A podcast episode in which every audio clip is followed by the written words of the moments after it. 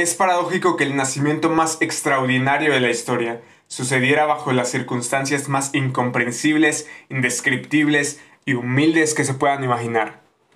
Jesús nació en el lugar donde se guardaban a los animales de aquellos que se alojaban en un albergue público, y nadie en el apacible pueblito de Belén se dio cuenta del significado, excepto hasta cierto punto los padres del niño.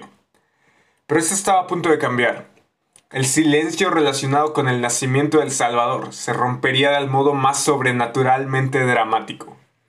Si el anuncio del nacimiento de Jesús hubiera sido parte de una campaña humanamente planeada de relaciones públicas, se habría manejado de forma muy distinta. El anuncio se habría enfocado en los poderosos e influyentes de Israel. Pero en lugar de eso, Dios decidió revelar esta gloriosa verdad antes que nada a todos los miembros de un grupo humilde y despreciado. Hoy vamos a ver que las buenas noticias son para todos. Lucas 2.8 dice que en la misma región había pastores que estaban en el campo cuidando sus rebaños durante las vigilias de la noche. ¿Quiénes eran estos pastores? Bueno, los pastores cuidaban a los animales normalmente a la intemperie durante todo el año. Eran por cierto una clase despreciada. Dada la naturaleza misma de su ocupación, no solamente les era difícil observar todas las reglas de la ley mosaica, sino que se les sospechaba de confundir lo tuyo con lo mío. Por estas razones eran mirados en menos y se les excluía de la compañía de aquellos a quienes se permitía dar testimonio en las cortes. Sin embargo, como veremos en este episodio, fue a los pastores que Dios primero decidió anunciar el nacimiento de Cristo. Durante el día estos animales estaban afuera pastando. En las noches, cuando era necesario, podían ser llevados a refugios rústicos, corrales o rediles para protegerlos de las inclemencias del tiempo, de las bestias salvajes y los ladrones. Junto a ellos, siempre vigilantes, estaban los pastores. Los que querían dormir se podían retirar a una choza hecha de ramas, y el trabajo mismo de mantener la vigilancia sobre las ovejas se hizo por turnos. Algunos descansaban mientras otros vigilaban. Lucas continúa diciendo que mientras estaban cuidando, un ángel del Señor se les presentó y la gloria del Señor los rodeó de un resplandor y tuvieron gran temor. Podemos ver que todo ocurrió con dramática rapidez. Un momento, salvo los ruidos que ordinariamente se oyen durante la noche, especialmente cuando los pastores están haciendo la vigilia nocturna de las ovejas, todo estaba en silencio. Entonces, en forma completamente repentina ocurrió. Un ángel del Señor santo, fuerte, brillante, se presentó junto a ellos. No lo habían visto llegar. Y al mismo tiempo resplandeció alrededor de ellos la gloria del Señor. No es sorprendente que los pastores sintieran un gran temor. Ahora, ¿qué significa que se aparezca un ángel? Bueno, en el Nuevo Testamento, un ángel suele ser un mensajero sobrenatural de Dios. El resplandor anuncia la presencia de Dios mismo.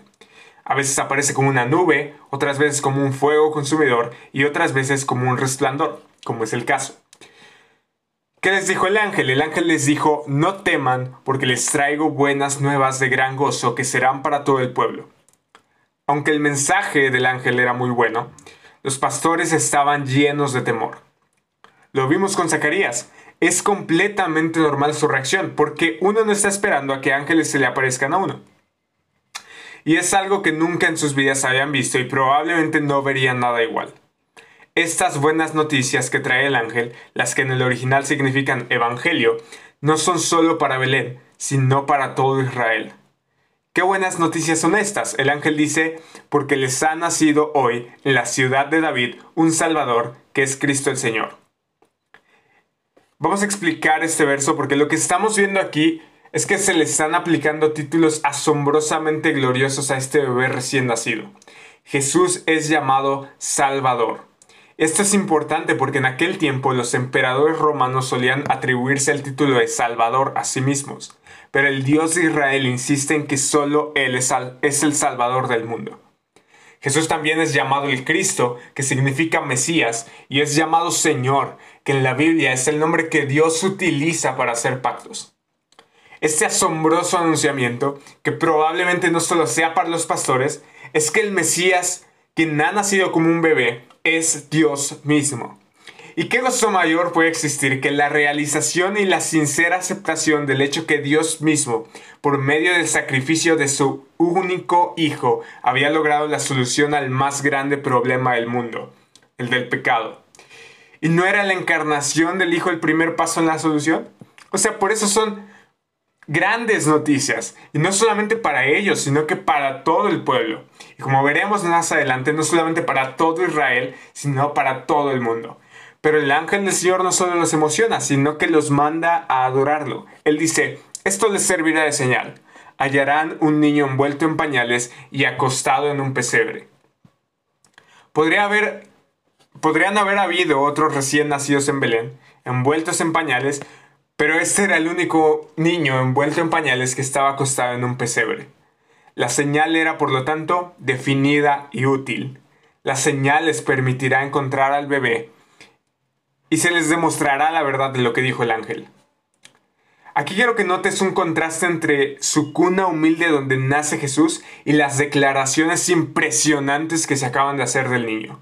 Y esto nos adelanta el camino de la humillación y el sufrimiento que le espera al niño recién nacido, quien por cierto es el Salvador del mundo.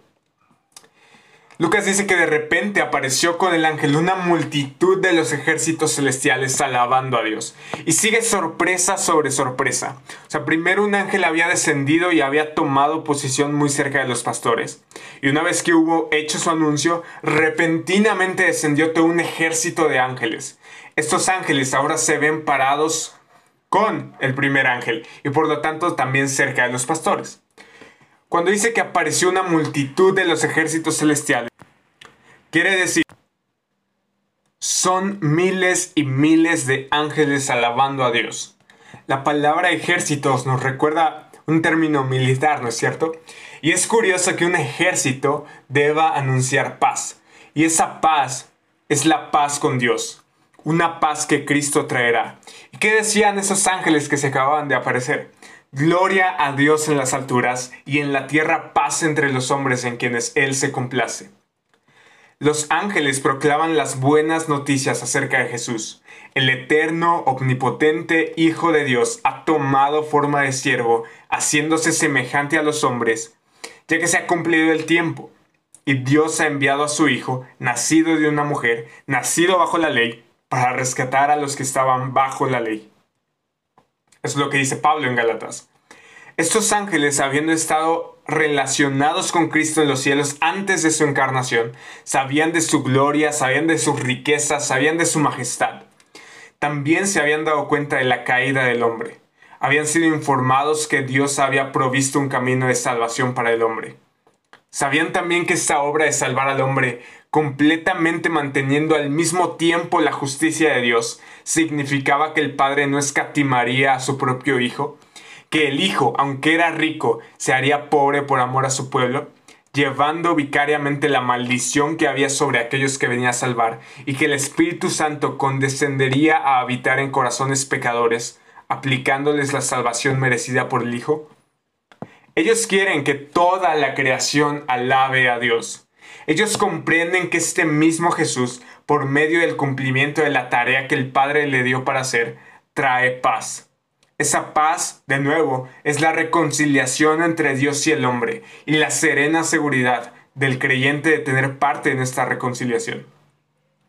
Mientras más sinceramente alaban los hombres a Dios por la salvación que ha obrado, más también poseen esta paz, la paz de salvación, que Dios da a través de su Hijo. Esta última frase, en quienes Él se complace, significa literalmente gente de buen gusto. Esto se refiere al buen placer de Dios y a su favor misericordioso. A medida que Dios recibe la gloria en el cielo más alto, donde reside, así los objetos de su gracia reciben la paz en la tierra. La paz de Dios no es una recompensa para aquellos que tienen buena voluntad, sino un regalo gratuito para quienes son objetos de su buena voluntad. Es decir, Dios no nos salva porque somos buenas personas, sino que la salvación que hoy tenemos, o que hoy podría ser, es porque Dios es bueno y misericordioso. La paz verdadera y permanente es la porción de aquellos, y solamente de ellos, que Dios ha elegido por su misericordia. Toda la obra de salvación, de principio a fin, debe atribuírsele a Él solamente. Cuando los ángeles se fueron, los pastores se decían unos a otros, vayamos pues hasta Belén y veamos esto que ha sucedido, que el Señor nos ha dado a saber. Y quiero que notemos algo. Los pastores reconocen que este mensaje no es solo de un ángel, es un mensaje de Dios mismo. Lucas nos dice que luego ellos fueron a toda prisa y hallaron a María y a José y al niño acostado en el pesebre. Cuando lo vieron, dieron a saber lo que se les había dicho acerca de este niño. Es decir, los pastores no perdieron el tiempo, se fueron presurosos al lugar. Eso es lo que nos dice Lucas, fueron a toda prisa. Se satisfacieron y dieron a conocer por todas partes acerca de este niño, que él era el Salvador, Cristo el Señor. Los pastores de inmediato dan testimonio, les dicen a los demás las buenas noticias del nacimiento de Cristo y causan asombro en aquellos que oyen. Se sintieron obligados a relatar su maravillosa experiencia.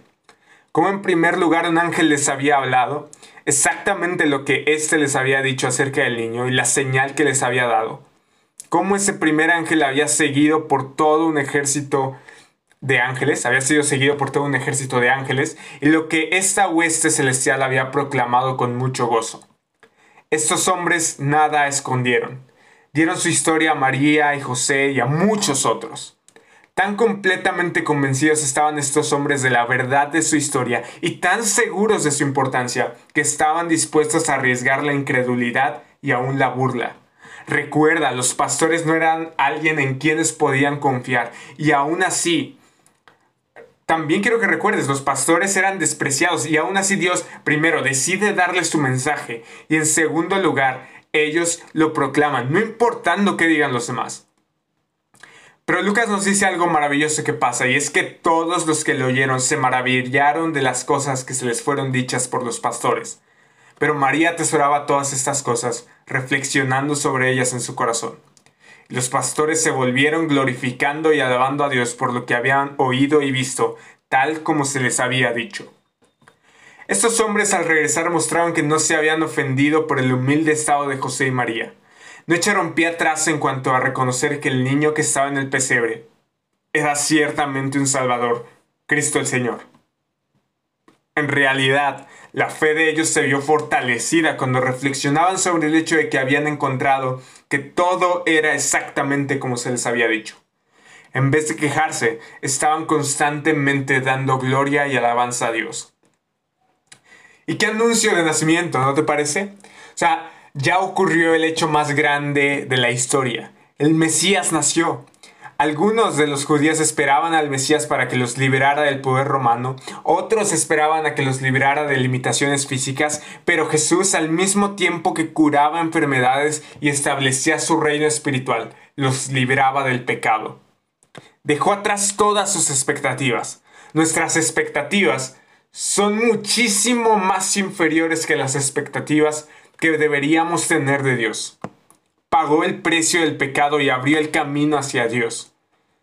Él nos ofrece más que cambios superficiales, políticos o físicos, que sin duda tú y yo deseamos, pero Él nos ofrece nuevos corazones que serán nuestros por la eternidad. Los pastores no se quedaron de brazos cruzados al escuchar las buenas noticias. Ellos fueron inmediatamente y adoraron al Señor. No solo eso, sino que también compartieron esas buenas noticias a todos los que estaban ahí. La bien intencionada promesa de salvación por gracia por medio de la fe debe ser proclamada en todo el mundo. De eso no hay duda, tal como lo hicieron los pastores. Te invito a que lo hagas. O sea, si ya conoces las buenas noticias, deberíamos proclamarlas más seguido. Y experimentar gozo sabiendo que nuestro Salvador no solo ha nacido, sino que ha muerto y ha resucitado para que nosotros tengamos vida eterna. Pero los que rechazan esta buena noticia no pueden experimentar el gran gozo que mencionaron los ángeles. Esa maravillosa bendición es solamente para los que creen. La buena noticia es que el Hijo de Dios vino al mundo para salvar a pecadores. No importa si te sientes despreciado como los pastores, no importa si eres menospreciado como ellos, Tampoco importa tu estatus, tu económico, social. Eso da igual. La buena noticia ese que el Hijo de Dios vino al mundo para salvar a pecadores como tú y como yo. ¿Cómo lo hizo? En una cruz. Hoy podemos tener vida eterna si creemos en su nombre y en su sacrificio. Confía en Jesús porque no hay otro nombre en el que podamos ser salvos. Mira a Cristo. Hoy es el día de salvación. Si te gustó este episodio, por favor compártelo con alguien que quizás le pueda ser útil. No olvides que estamos en YouTube, Google Podcast, Spotify, Instagram. Recuerda, hoy es el día de salvación. Muchas gracias por escucharnos. Nos vemos en la siguiente.